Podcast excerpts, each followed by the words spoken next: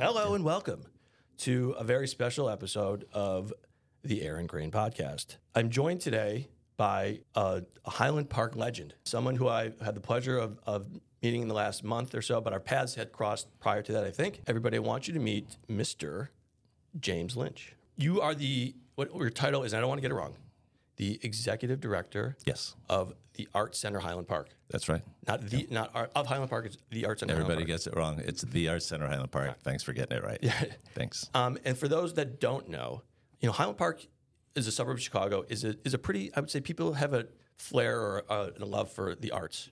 Right there was like the Apple Tree Theater, Very Ravinia. huge, and it, it's almost the wrong thing for you to bring up so early on because that's my that's my platform. Is that we do not brag about it enough how much of an art city this is, and I've got several projects going on right now to change that because it this is so art rich. Aside from educated people who appreciate the arts and mm-hmm. participate in the arts, we have so many arts institutions in the cities. We have five dance companies in this city. We've, we're the summer home of the CSO. We've got Ravinia.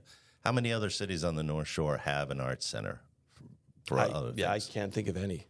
Right. But but it's interesting because the art center has touched me. You know, I took a photography class, an adult photo- photography class there, which was fantastic. When I started getting into all this, whatever this is, so it is a great resource located right here in the North Shore. Mm-hmm.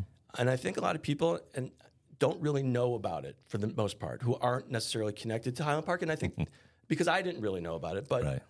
but I've learned about it, and I'm lucky. I'm glad that I did, and I'm hoping that maybe through this medium we can get other people who aren't familiar with what it offers. We can get them in the door because I think it's, it's if anything, it's just a great thing to to have an, in in your backyard. Yeah. Right. The mission of the of the Art Center Highland Park. What, how would you describe what it is? It's changed in the last few years, especially I've been there five and a half years. And originally the mission was to promote visual arts. But with my background, which includes all of the arts, I'm performance art in my background. I have, My degree is in directing for theater. And I've been in performance art before that, which is like everything, which mixes every genre of art into one.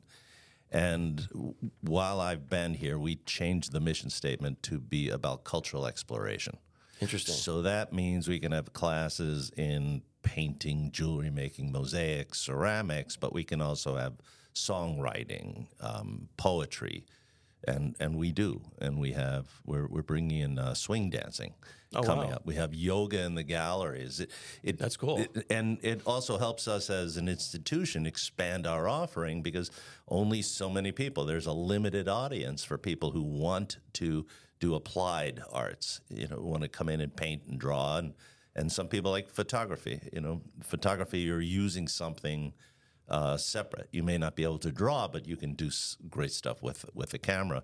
And there are people who just want to talk about art. They want to do art history or or you know learn how to buy art or you know just talk about um, trends or color theory, things like that. Wow, so, you can go there's a lot to offer. It's interesting. Yeah. I my parents did a pretty good job, I think, of instilling art and you know, cultural art in in my life. We we went to the Art Institute a lot. Mm-hmm. Spent a lot of time there with, with my mom. You know, I have very vivid memories of of going there. And then when, when we go visit the city, we'd always go to some sort of either an art museum or some sort of cultural museum. So art was very important to me. And I actually in college, I took an art history class, Mm-hmm. and of all the classes I took in college, that's the only one that I think really I remember.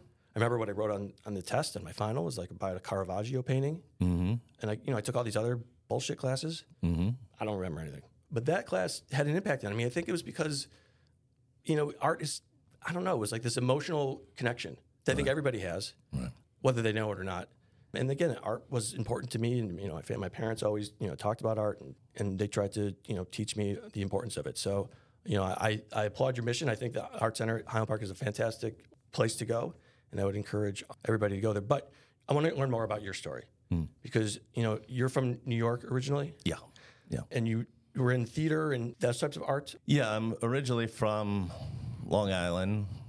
Moved to Florida for a few years, and I really only got into um, theater when I was choosing a college major. Where'd you And, school?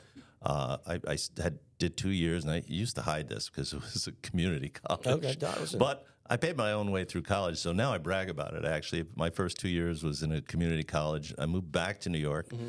to go to NYU, and I was accepted into the Stella Adler you program, which is, if you know about theater, that was a big deal. But uh, then I found out they're only giving me half the scholarship, so I just started auditioning. I started working, and before you knew it, I was on some national tours. I Wow. I'd, I'd learned French uh, in in school just because I liked the sound of the language. I was in these national tours of Three Musketeers, Cyrano Yeah. de Bergerac, so all these like heroes growing up. Watching these movies, The Three Musketeers, and, and all these You know, French films, it- I all of a sudden was get, getting to play them on stage and to tour. So That- that's that's amazing. So I'm not much of a of a theater guy, Mm-hmm. but I can tell you, you know, you were- said you, were, you hesitated about where you went to college because I want to send my kids to like a technical school, like a community college, because Yeah. I think they need to learn a skill. Because I got a liberal arts education, Mm-hmm. I became a lawyer, I went to law school, and now look at me. You know, I'm talking to a microphone and Mm-hmm. helping people create content for social media. But I think having a specific skill is would be super important these days, more than just like going to some expensive. as long as you're school. learning, Exa- and it's something you're passionate about, You're right. And then I- I was able to translate that. You know, I, I I didn't go there, but I wound up. Long story short, in Dallas, and I was at the University of Texas at Dallas, Mm-hmm. where the dean just happened to be Robert Corrigan, who is one of the people who shaped American theater. And he became my mentor. So I went back to school for two years, finished my bachelor's, and then came to Chicago to DePaul University's theater school, which is world famous. Yeah, and Chicago has a great a great theater town. Oh, yeah. And all right, I'm a New Yorker, but I'm going to say right, that it's way No, no- more no exciting here in Chicago. No- nobody Black listens. box theaters, I had such a great time. Okay. Um, worked for years and a lot of like the organic national pastime. Um, still have connections to the theaters down in Chicago. It's a very exciting place to be. Yeah, my parents they have membership to the Goodman Theater, so they're they're Yeah. down there all the time. But it is like, listen, I'm not such a theater guy. Mm-hmm. Not only did my parents drag me to the Art Institute, but they also took me to, to a lot of live theater, and that I was not so impressed with. You know, so Mm. you know, I know I'm aware of it, and I know culturally it's important, but it's not my. You need a curator. You know what? Yeah, you think? And, and I used to do that. I worked for the Chicago Parks District, and I was a drama instructor. That was the title. Mm-hmm. And uh, I took the job because it was a steady gig, and there was insurance, and I was a, Mm-hmm. you know, I had a, I had starting to have children at the time, and um, I wanted to get out of there on Thursday night. And I started this theater club, and I was a curator, and I would pick the shows, the black box shows, for people to come with. I started uh, small, and I had like 300 people on the list. So my job was going to theater one night a week, and we'd get discount prices. But I would choose the right shows for people to go with because there's you know hundreds of shows to choose from, Yeah. and you can go to a couple of crappy shows, and you go, "Ah, I don't like theater but a curator of the shows that you go to go to see in Chicago um, puts you in you know the right place. It's somebody who knows what's going on. And the same way that we have a curator at the Art Center who helps us choose what the topics are, who the artists are, the level of what we what we present, and it gives you you know consistency in what we do. And for the last five years, it's been uh, me working with Karen Helene Rudman, who is our curator, who comes from Highland Park. Um, that's why we're successful as a, as a gallery right now. But if you just randomly pick shows and you wind up at some theater where it's a bunch of kids showing off, you're not going to be happy. Yeah, listen, my parents, we went to like a lot of Shakespeare. That that was important to them, and you know, it's hard for the kids Me to too. sit through Shakespeare. But I'll tell you, you know, in the '90s, the Romeo and Juliet movie came out. Yeah. with um, I don't know, uh, Claire Danes, and and that was like, oh my God, see, this stuff can be cool and interesting. Yeah. Um, but you know, up until that point, it was like it was sort of a drag. And we spent a lot of time at, at the Lincolnshire Theater. Went to all those Right. kid shows. It just wasn't for me. And you're probably right. I probably wasn't exposed to the to the stuff that fit my my personality, what I- what interested me. Right. But listen, my parents tried. They didn't do such a bad job. I shouldn't say anything bad about them. I would never. But um, you, you know, you mentioned something about picking the art, how it's curated at the, the art center. Do you focus only on like local artists, or is, Oh, it, is God, it much bigger than that? Yeah, we um, we have a pretty big mission to focus on underserved artists first, not only but first. So that means artists of color, women artists, and women artists of color. Now that's our primary focus. It's not our only focus. So uh, right now, as a matter of fact, last Friday it opened. It is faculty and members exhibit. And that means anybody who's either faculty or member, and, and we just this last year doubled members. So went from 230, I think, to nearly 500 members. Oh wow! Congratulations. Thank you. Um, and and membership is is like that core relationship. You know, that's that's the benefit of membership. It's it's loyalty really, and um, everybody gets to put one piece in without you know you, you're. It's not really juried in that same sense. We had 140 pieces to put up, so Oh wow! And they Yeah, ra- and that's from, a big from, show. From like sculptures to oil, everything, Everything. um, and even jewelry. Um, so we have a lot of pieces, but it came together as a coherent show. I'm very proud of it, Mm-hmm. and please stop by and take a look at it. It's up for another three weeks. But uh, then in February, we open it up to District 112 and 113. So it's all um, you know, Students. student work. And again, it's gorgeous because the schools up here, the, the art teachers in this area are amazing. And the, and the work that's put up by kids is great. So that's, we're talking about three months out of 12 already is, is tied up. wow! You have And stuff on the walls for that long. That's that's amazing. Well, we change our exhibits out about every six weeks. Okay. and uh, um, you know we we do have some input from the board on what we choose, and um, we do, we have artists coming. We've had artists submit from St. Petersburg, Russia, from Paris, but um, I'd say about seventy percent of the artists are local, and and that means all over Illinois. And uh, we've had artists that we featured. We had Henry Doman, who actually recently passed away.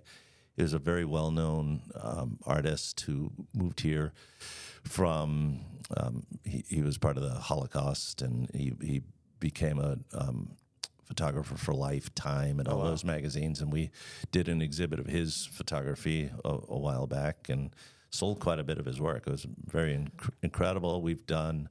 Um, Norman Teague, who's very Sure. big in the design world, Okay. right now. We we had him recently, and um, you know we we get some very as our reputation grows, we're able to attract bigger and, and better artists over time. That's great because you know Highland Park. I think you know it's a fantastic place and it has that that it attracts that that kind of. Uh, I would hope it attracts those those bigger names. You know, there's an artist, a photographer in this area, um, Richard Shay. You know, his dad. I don't know. He's I think he lives in Deerfield. Mm-hmm. But his art, her dad, his dad was Art Shay. Who was like a big life. Oh, yeah. and um, you know he's hanging out with Billy Corgan all the time over Right. at uh, Madame Zuzu. So Right. and even you know Billy Corgan, I think you know he's around and he. I'm sure he is like a.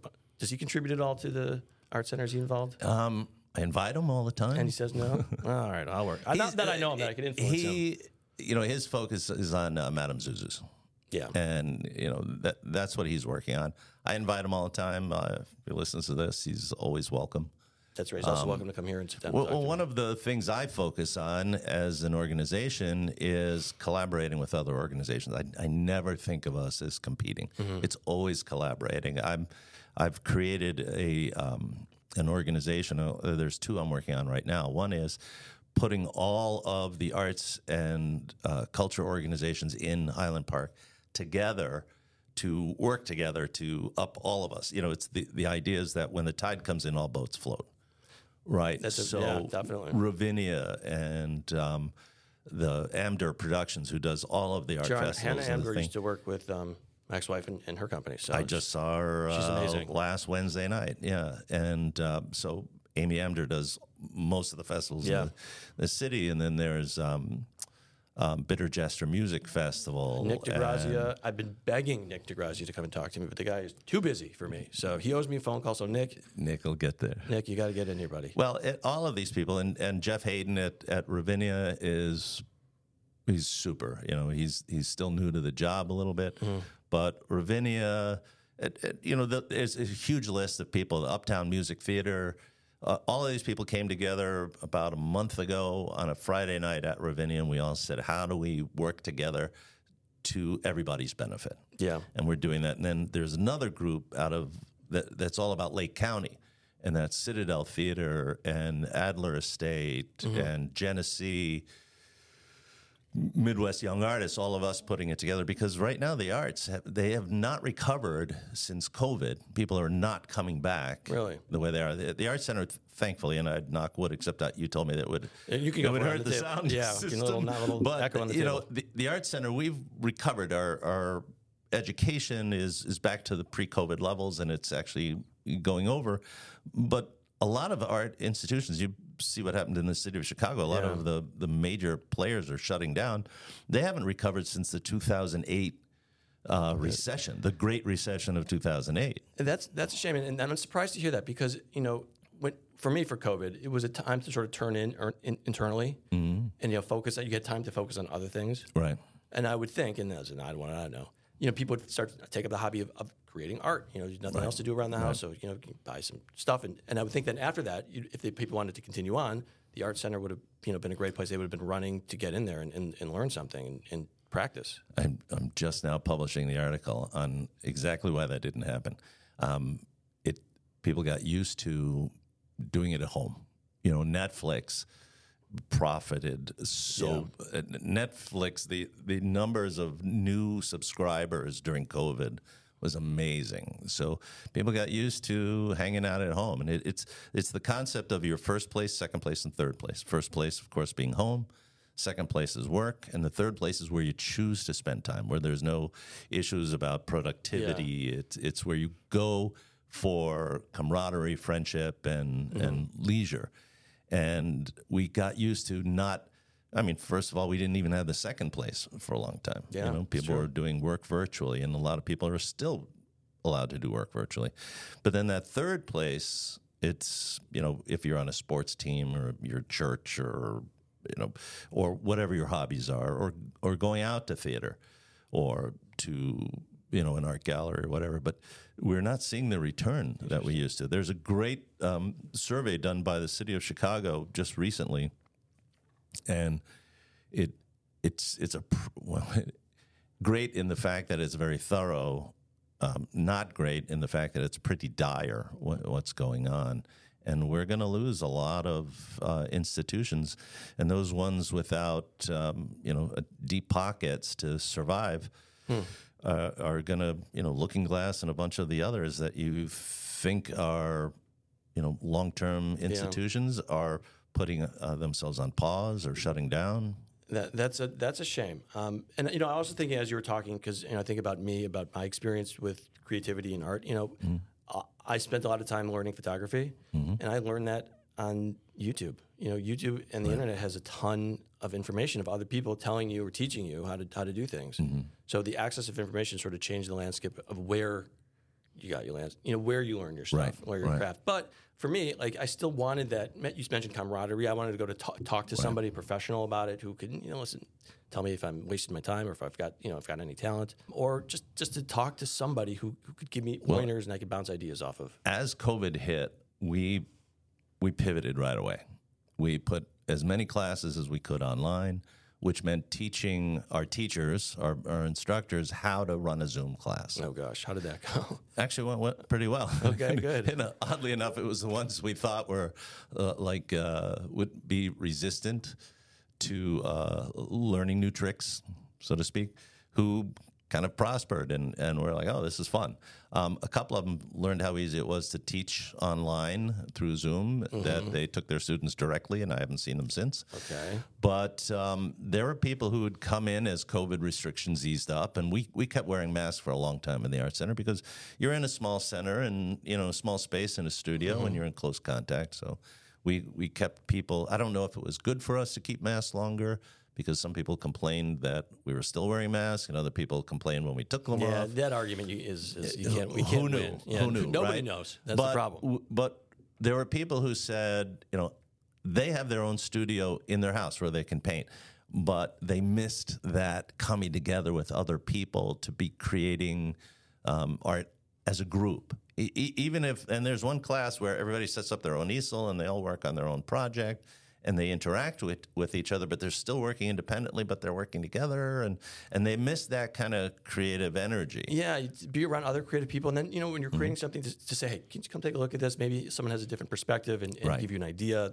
that sort of influences you or, or ignites something else that you didn't see. Yeah. I think there's probably a ton of value in that. one group has stayed and and it's um I forget the name of the class, but it's it's it's about studying the techniques of the masters. So Van Gogh and all of the others, and and you you paint a a piece in that style, and then you're critiqued by this by this teacher.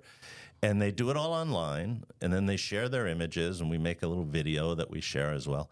But they still get together to have dinner as as a group. So they still need that, um, you know, that that closeness. But but it's more than that. And and th- this is, you know, this is my drum, and I'm going to beat it. What we learned from COVID at the Art Center, we had, we had we had a three legged stool before it, and it was exhibits, education, and events right? And and that was our three-legged stool, and we were doing great, and people loved the arts center. Um, it had been, you know, a little shaky when I came on for other reasons, but we were in full recovery, and then COVID hit, and it was like, you know, take take the feet right out from underneath you.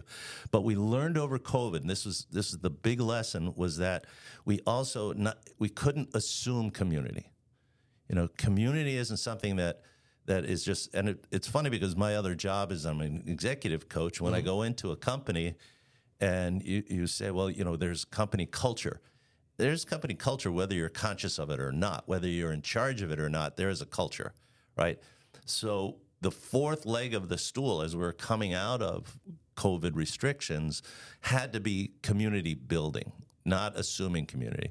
So now we've got a four-legged stool, of course it's stronger, right? Sure. So we have more programs that are about building community than ever before. We have community dinners now that on the page that looks like calm and then big letters unity where we have um, potluck dinners and you wouldn't think of this necessarily with an arts center but we come together and we talk about um, ways to make the community better stronger diversity equity and inclusion um, we have uh, interesting speakers who come, and they don't just talk about sculpture and painting and and about art related topics. We also have social justice speakers come. We had um, um, somebody come talk. He he made a, a photo album of the joyous moments of the the protests, the Black Lives Matter protests.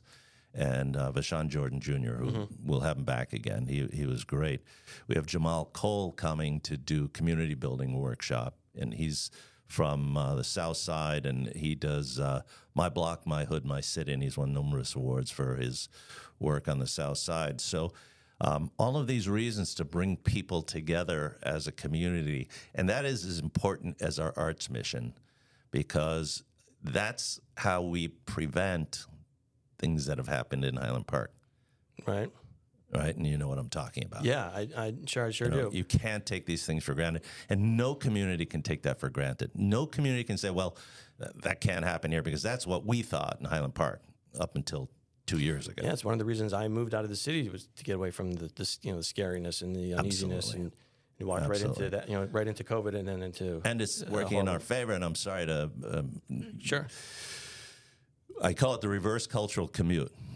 People, it, it might take 40 minutes to get from one side of Chicago to the other. I, I know we're, you know, we're podcasting, you can't necessarily see me, but I gesture with my mm-hmm. hands. I'm like from over here to over here. But people are coming from Chicago to Highland Park to our gallery openings. There's a lot of people from Chicago because, amazing. for one thing, you can park Yes. you know? Yeah. Don't have to pay for it. the level of the art that we're exhibiting at the art center is Draws is, that kind of crowd. is good or equal or better than than a lot of the galleries in the city and and I know because you know we we go to them too and you can get into a restaurant you know without a two hour wait and, and the restaurants here are fabulous Yes, and and we have this beautiful boutique town but it's safer you know, and everybody right now is thinking, well, you hear a lot of it. If you go into Chicago, you're going to get carjacked, you're going to get shot, you're going to get robbed and stuff. So, you know, we're we're being billed as a safer community, right? So mm-hmm. people are coming up to us for that reason. But we have to be conscious. You know, we have to we have to keep building on the fact we've had a terrible thing happen to us. But we have to keep building that community. We're in contact. We, we reach out to our neighbors. We, we consciously come out to events that are happening. We have to come to the lot. We have to go Sure. shopping with our neighbors. We have to like make sure that the restaurants are full. Yeah, support local, and, that, and that's Um, yeah. actually one of the reasons why I, I put this together. You know, as as a witness to that tragedy, you know, I felt, you know, as whatever impact it had on me, it changed me, and I felt like I had to give back in some way. Yeah. And you know, maybe this is a small piece way of doing it is bringing people in like you from the community who are doing great stuff. I've tried to focus on on community businesses and entrepreneurs and professionals here that can talk about things that they're up to and, and tell their story. Because I think that's that's what resonates and what helps people sort of recover from from that trauma. Because for, 'cause for me, talking about it, and I, whoever sits in the chair across from me, it always inevitably comes up Right. in some contexts because it's now defined sort of who I am. We we have ongoing programs. We, once a month, we have a group called uh, the Art Impact Project. They're out of Lake Bluff, and they are doing an. It, it's not art therapy because they're not art therapists, but they're using similar tools, and it's just it. It's once a month. It's an art project that uh, everybody comes, sits around a table, and you do a project together. Sometimes the conversation is about, and, and it is for victims of, of the shooting. And everybody is a victim of the shooting, whether you, you know, it literally got shot or not, if you're in Highland Park. And I I remember um, at a town hall with the, mayor one time where somebody was uh, talking about being a victim of the shooting, and the, and the mayor stopped and said, Listen, we're all victims Yeah. and and it was it was a poignant moment, and she was right, and she did a great job, and so did our city manager, by the way. But we have this Ghida, Ghida Gerwich? Is that Ghida? Ghida Neukirch, yeah, yeah, yeah, both of them um, really rose to the occasion, and I did, I admire them both. And I've asked, I- I've tried to get uh, Mayor Rotering to come sit down with me, and she's, I'm, I'm working on her. She'll come. she's very busy, I'm sure. she's busy, but she's also uh, she's very accessible. Yeah, I, I think totally. you could get her. Um, keep trying. So Mayor Rotering, I'm looking. Let's talk. Lot, we got a lot to talk about. No, you should. She's she's uh, she's she's charming. She's very well spoken, and she loves this city. But um, now where was I then? But uh, um, we have this class once a month, and and sometimes people do talk about the shooting, and sometimes it's just people coming together. Mm-hmm. But that's the key here. And my friend John Woodall, he wasn't my friend before the shooting, but we've become friendly after because he is a trauma therapist, and he lives in Sandy Hook Oh, gosh. and his clients have always been the the the parents of the children, and now it's the ch- children who survived the Sandy Hook shooting, and so what is his day like? It's terrible, but he called me right after the shooting. Somebody arranged a therapy session for me because they said, you know, they said James will be involved in in you know leading the, the town's recovery and that 45 minute session with him was one of the best conversations Really? i've had in 10 years but he said the arts can achieve a therapeutic effect without actual therapy so preaching to the choir but he really called me out and he said what can you do and what will you do and we're going to do this for not one year, not two years, or as, as long as we part of the can. Highland Park story. And that's that's incredible. But you said something that sort of made me like sort of pause and think about, geez, how awful. You know that Highland Park now is part of that story. When you mention Sandy Hook, Yeah. you have to mention you know Las Vegas. All Yeah. now Highland Park becomes part of that conversation. It's very it's very sad because I think Highland Park doesn't. I don't think we'd want to be known for that because Highland Park has so much more to offer. Right.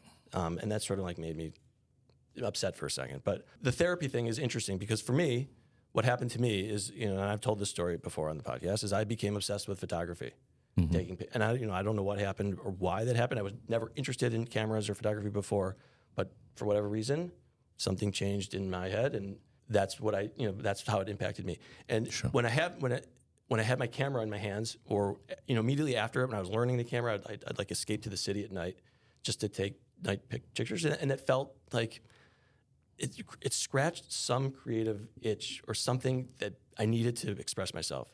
And I wouldn't necessarily show it to anybody, but it was something that for me mm-hmm. that made me feel I don't connected to something. It was odd because I was never a, a guy who was so in touch with with who I was. Know, being a kid in the '90s, where being emotional and, and being in touch with yourself was probably not so looked upon as being a positive thing. Mm-hmm. You know, it, it became an outlet for me, so it was incredible.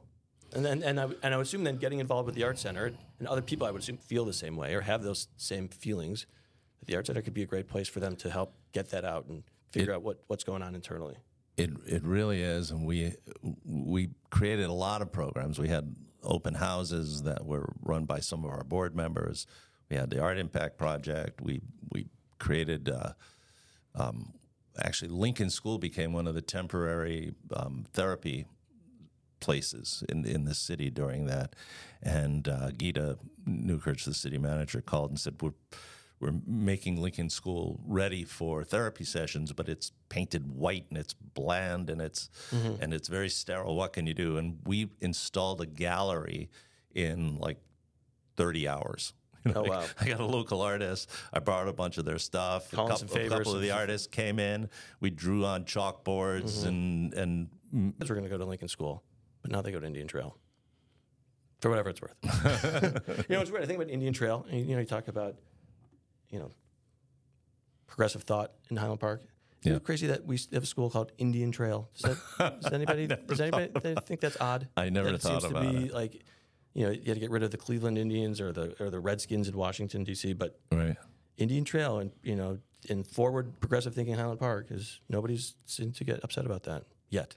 Maybe because I've said it now to the microphone, people are going to start going crazy. I don't know. You don't know. That that seems like something I'm gonna You can stay away from that one. I'm gonna stay away from. Yeah. Yeah. Well. Yeah. I, I'm just. I'm just.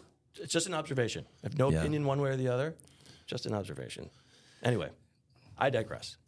Cut that part out of the out of the podcast. I just dodged it. That's all. No, you did it. That was good. I, actually, I think this part now is probably the most interesting. Okay. Well, you know, it, it is interesting for us because when I first came on at the Art Center, there was a show called Native American Voices, and it was already up, already hung, and um, it was the first reception, and there were some Native Americans there, which I brought a friend of mine who's who's half um, half Italian, half Native American, and I was showing him around. And then there are people who wanted to talk to me because I'm the executive director. Uh-oh. I said, "Well, it's not Native American voices because you have white people depicting Indians, and and then and it was a big lesson in my first, let's say, week of work, and it we as curators and as artists and as as exhibitors need to be very careful how we portray any topic that we have. Um, as a matter of fact, we did and um, one on. It's called the thin line, and, and the, the expression is there's a thin line between sanity and insanity, and all of these terms have become hot button, Yeah. you know, things. So whenever we we exhibit these, we have to be very careful how we phrase it, but we can also can't be sanitary because the arts are a place for people to come and have a discussion. Yeah, you know, to, to so the point of art is to, Yeah. is to is to spur, cause is to create Yes. conversation, is to be Yes. a little bit you know push the envelope maybe, or, Right. or say things that are do things that people don't agree with. It could start a conversation. Right. We had one called Words Matter, and Yeah. it was right after um, a certain president's uh, term, and it seemed you could say anything in in the press, whether it was true or not, and there were no repercussions. So, so we did one, you know, where we asked people, "Do words really matter anymore? Can you say anything you want?" Or Yeah. do words really matter? And then let the artist play that one out. And as long as we're responsible in how we frame it, we had we had another one called Impact Black and White. And I was really proud of this this one. And again, it's Karen Hillian Rodman is is our curator, and she is the the person who suggests ninety percent of these, and I just help her flesh out the idea and make sure that we're responsible. But the impact uh, impact color impact black and white was we told the artists in the in the call for artists uh, call for entries was you can be literal or you can be figurative. And we had one artist who did a series in black and white of all of these black community members in a hoodie uh, um, with the topic was Trayvon Martin and Oh. what was interesting was his story about it was he was um, he was a flight attendant and he was doing sketches. He had a weekend flight to I think it was Paris, and and he's sketching. And one of the other flight attendants saw the uh, sketch and he said, "Why are you drawing that criminal or whatever?" He, he said, um, "Because he's drawing a black man in a hoodie." And he looks at the other flight attendant and he says, That's the pilot of the plane we're on in a hoodie. The assumption was made, right? And then we had a panel Yeah. with, um, I can't think of her name now, but she's uh, Illinois Humanities. Uh, she's she's a PhD, and and so she led this uh, discussion with some of the artists on these assumptions that we make, and you know that's the way a gallery should be. It's not just as one of our board members. Past board members mm-hmm. said, "Aren't we ever going to just do pretty pictures on a wall?" You know, and I said, "Yes, we will do pretty pictures on a wall, but they'll mean something, and it'll spark a conversation, and it'll make for a stronger community with deeper connection." hundred And percent. that's why The we're here. Engagement, because you know, so I do a lot of social media, and really the goal is to be social. Right. Social media is social, so you have Right. to get people to engage, and, and that means commenting and interacting, and, and the same would go for art on the wall. You have to put something out that people are going to talk about, right? That people want to talk about or, or have comments on. That's I think that's sort of where the magic happens. Is you get it, whether it's negative or positive, because like you get negative comments on social media, it's still people are engaging. Whether Right. and then that may be the problem with social media. And Well, well, back to Thin Blue Line that I, I skipped over was it was a lot of the artists themselves were dealing with, um, you know, mental health issues, and and they came to us and they said it, it's like great, you know, we're we're we're able to say I have had dealt with this condition, and we're erasing the stigma of saying, well, that person has mental illness, you know, they're saying yes, I do, you know, and the artist that we were featuring, um, she had this whole conversation. She did a we did a night featuring her as a speaker. She talked about her bipolar um, disease that she's been dealing with, and it it's a way for us again. It's re, re, erase the stigma. These are just things that people deal with. These are conditions. It's not her. She's this fabulous artist and a good friend to this day. you know, and again, I'm a, I'm a product of the '90s. That's where I sort of came of age, Mm-hmm. and having you know a mental condition where you need to talk to somebody was a sign of weakness. I mean, Right. You certainly did not Right. Mm-hmm. want to express it or tell anybody about it. But we're lucky. You know, I think of my kids, how lucky they are to live in a society that's got its problems, Mm-hmm. but to be able to be in touch with those emotions, be able to talk about them and not be judged. Right. You can say and not be worried that people are going to the repercussions. That I, I, you know, I see a therapist. You know, and I, 20 years ago, 30 years ago, I never would have fronted. I never would have sat down with anybody to talk about it. Yeah. But now it's it's so okay, and that's I think. And as, as But a- if you have a cold or the flu, you, you go, to a doctor, right? And Right. that- yeah. So as a, as a society, I think that's how we've advanced. You know, we've taken a lot of steps back, but from that perspective, I think it's it's it's we've you know we've, we've made we made progress. I think. Right. Um, but back to the art center because that's you know why we're here and we're sort of running out of time because we've been talking for I don't know a long time. I don't wonder if people are going to last this long in the conversation. I, I know my mom will listen. She I think she listens the whole way through. I think she can find the thing. Um, but um, any upcoming events or things that you want to talk about um, that are happening at the art center or, or ways that people can get involved, ways that I can get involved, or, or you know other people in the Highland Park community or the Greater North Shore Chicagoland area. We have um, we have a few major events that we do, and we're right now we're already working on our benefit, which is in May, which is a big deal for us, and we. It's, it's like our birthday party, and we throw a big party. It's the first Friday in May, and uh, we're already lining up. We always have a celebrity or somebody. Last year we had um, Kye Martin from Channel Five News as, as the as the celebrity host, and just Billy um, Corgan to um, I've, talk. in- I've invited him. And no, no luck. Mm-hmm. All right, I'll work on him. Uh, you know, um, no, we. It, it's it's a big party for us. We had Hubbard Street Dancers perform last year, and it's it's a major way where we support our, ourselves. We do a um, we do a chalk art event in the summer called Draw Together, which is really it was it was born in the idea of COVID, where we could bring people together because it was outside. But sidewalk chalk is so accessible; you, you don't need instructions, and right, nobody's intimidated with sidewalk chalk. If you can't draw a whale or a chicken or whatever you want to draw, you can, you can write your name. You can you know play hopscotch or something. Mm-hmm. I So- I would go to the hopscotch right away. That's easy well, one. and it, but it brings everybody together, and we also use it as an open house for education. And um, we have half of our budget comes from education, from classes. And if and you said before that not everybody knows where the Arts Center is or knows about it, and and that's you know, uh, you know, we've been here 63 years, and Oh, wow. um, Listen, and maybe I was it's being a moved little around. No, it's, it's all right. I mean, if if anybody in Highland Park hasn't heard about it, then we still have work to do. But we're not just the Arts Center for Highland Park. We're also for Highwood, for Glencoe, for you know Deerfield. We we want to be the hub of arts and culture on the North Shore. And we do. We advertise um, all the way down to Chicago and all the way up to Milwaukee. And we do have um, members. As a matter of fact, we're, we're doing it this afternoon. We're, we're taking a look at our geographic uh, reach and where we need to, to, to buff it up. We do programs at the Highwood Library on a regular basis. And uh, we, we do try and have something for everyone. You know, and uh, my daughter actually thinks.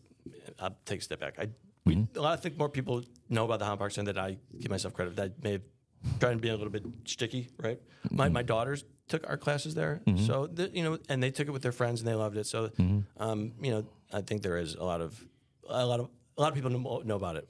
Than I guess I'm trying to say. Well, when I first came on, I was interviewed on uh, one of the Chicago stations, and she was calling us that hidden little gem on the North Shore, hidden little gem on the North Shore. And it was my first time interviewed on the radio for this. Yeah.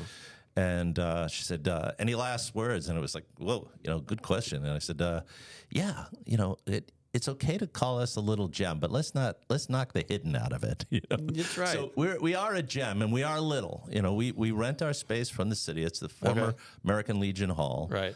Top level is all um, galleries, and the lower level is all studios. And we're busting at the seams, but we still have room. We still have time. We've got a lot of classes. We we house the uh, the senior center classes are all conducted. You know, the city of Highland Park they they conduct their classes at us because they don't have space for it. We have uh, Arts of Life, which is for um, severely um, handicapped um, individuals or with handicaps.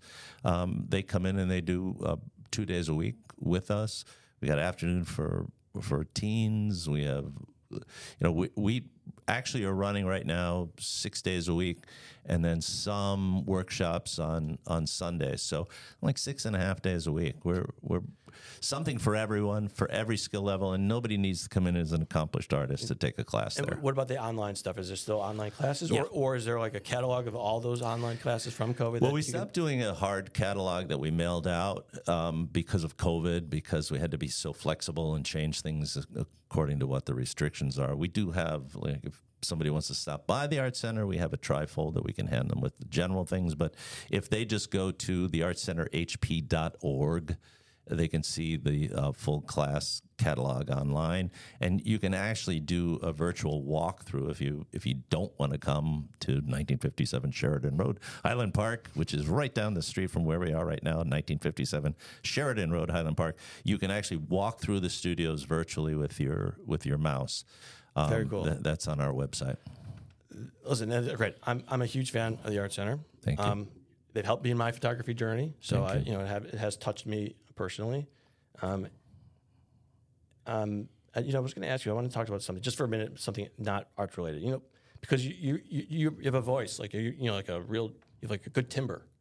Um, you, have you done any like any formal broadcasting beyond you know just I did, yeah. where, yeah. where was that? Well, um, for 20 years I was an actor, and and then I focused on directing. But um, I used to do like voiceovers for for a puppet show when I got started, and then I I made a living um, doing voiceovers for radio and, and TV when I was especially when I was down in Texas. Like what sort of like um, like um, you're listening to WG, you know, like one of those. N- nothing that official, but uh, you know, I had an agent and that jobbed me in for things like um, you know PSAs and like the more you know, radio commercials Lynch. and stuff like Right. that. Okay. Yeah, yeah. That you know, It was always good money. You didn't have to memorize. You just read Right. a script in a studio, and you walked out with a few hundred bucks. And uh, and then you know you'd be driving along one day, and you'd hear yourself saying, you know, you'd hear your own voice saying, you know, shop like, at wow, Joe's who's that guy? Garage. what, he's you got a great voice. What- Yeah. you want to do one of, one of your commercials from back in the what was that? Shop at Joe's Garage? I would not No. remember.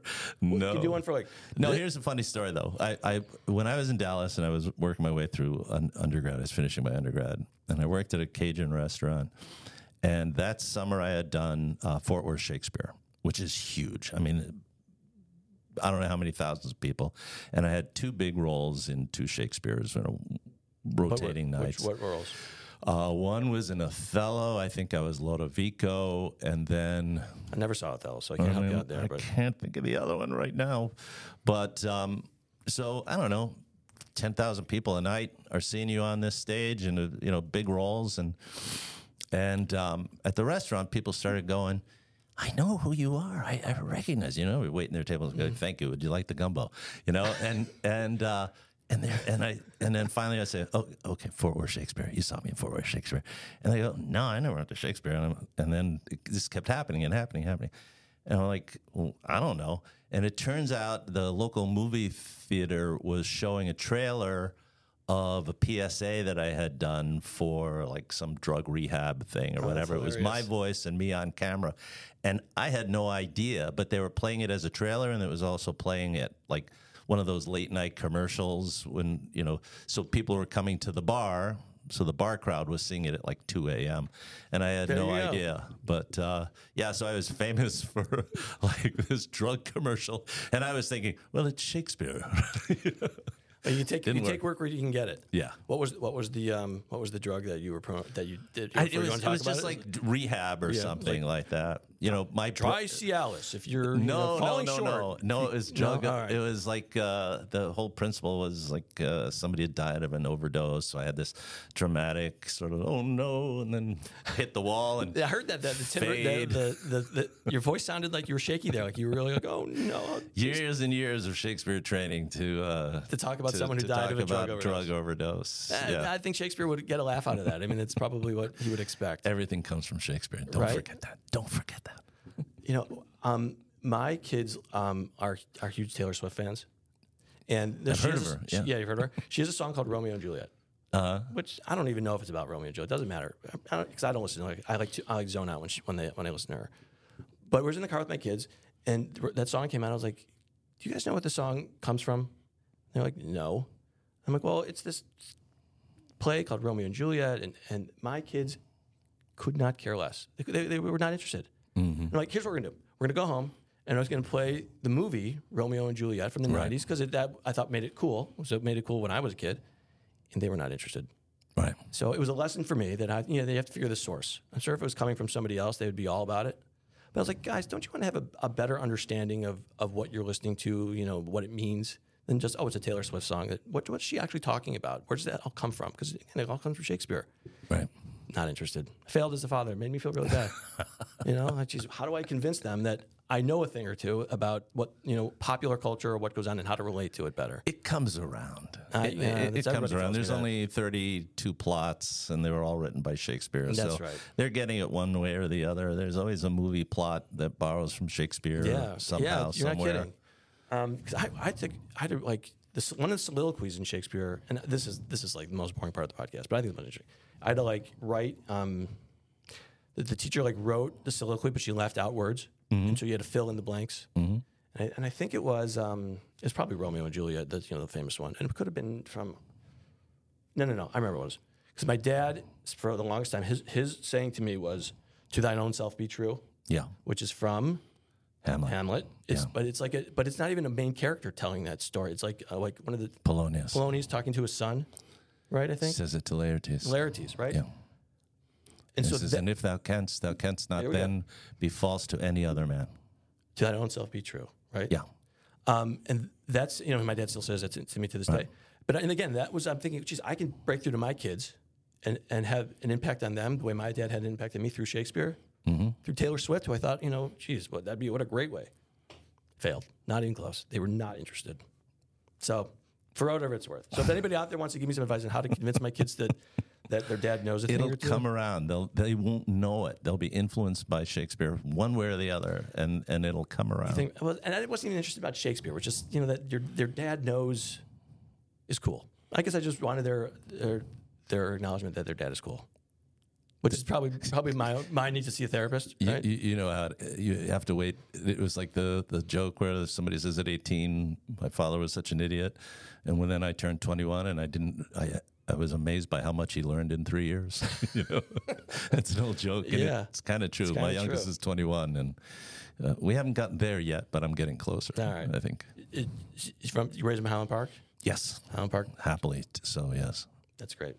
Know, Uh, Just one kid, or, or I have three. 21, uh, um, two girls, or 21 and 27, and in between a, a, a son who's 24. I see. I've, I have three girls that are 11, 8, and two. and actually, perfect. my 11 year old was in here, and this is I connected to her, with her on this level because she was sitting there and she goes, "Dad, when you end the show, here's what I want you to do. You have to look at the camera and go, stay calm and slay on." I was like, "What the hell does that mean?" She's like, "No, no, no." I'm well. What does it mean? She's like, "I don't know," but we say it. So now I have to tell all my guests who are sitting, and this would be great coming from you because you have such a great, you could do it in a great, uh, you know, big booming voice. No pressure. No pressure, though, but you have to look right in the camera. And what the words mean, Was I supposed to be looking at the camera this whole time? I've no, you know, because the thing about the thing about podcasts is when you're not looking at the camera, but the camera's on you, it looks like you, you're authority, like you know what you're talking about.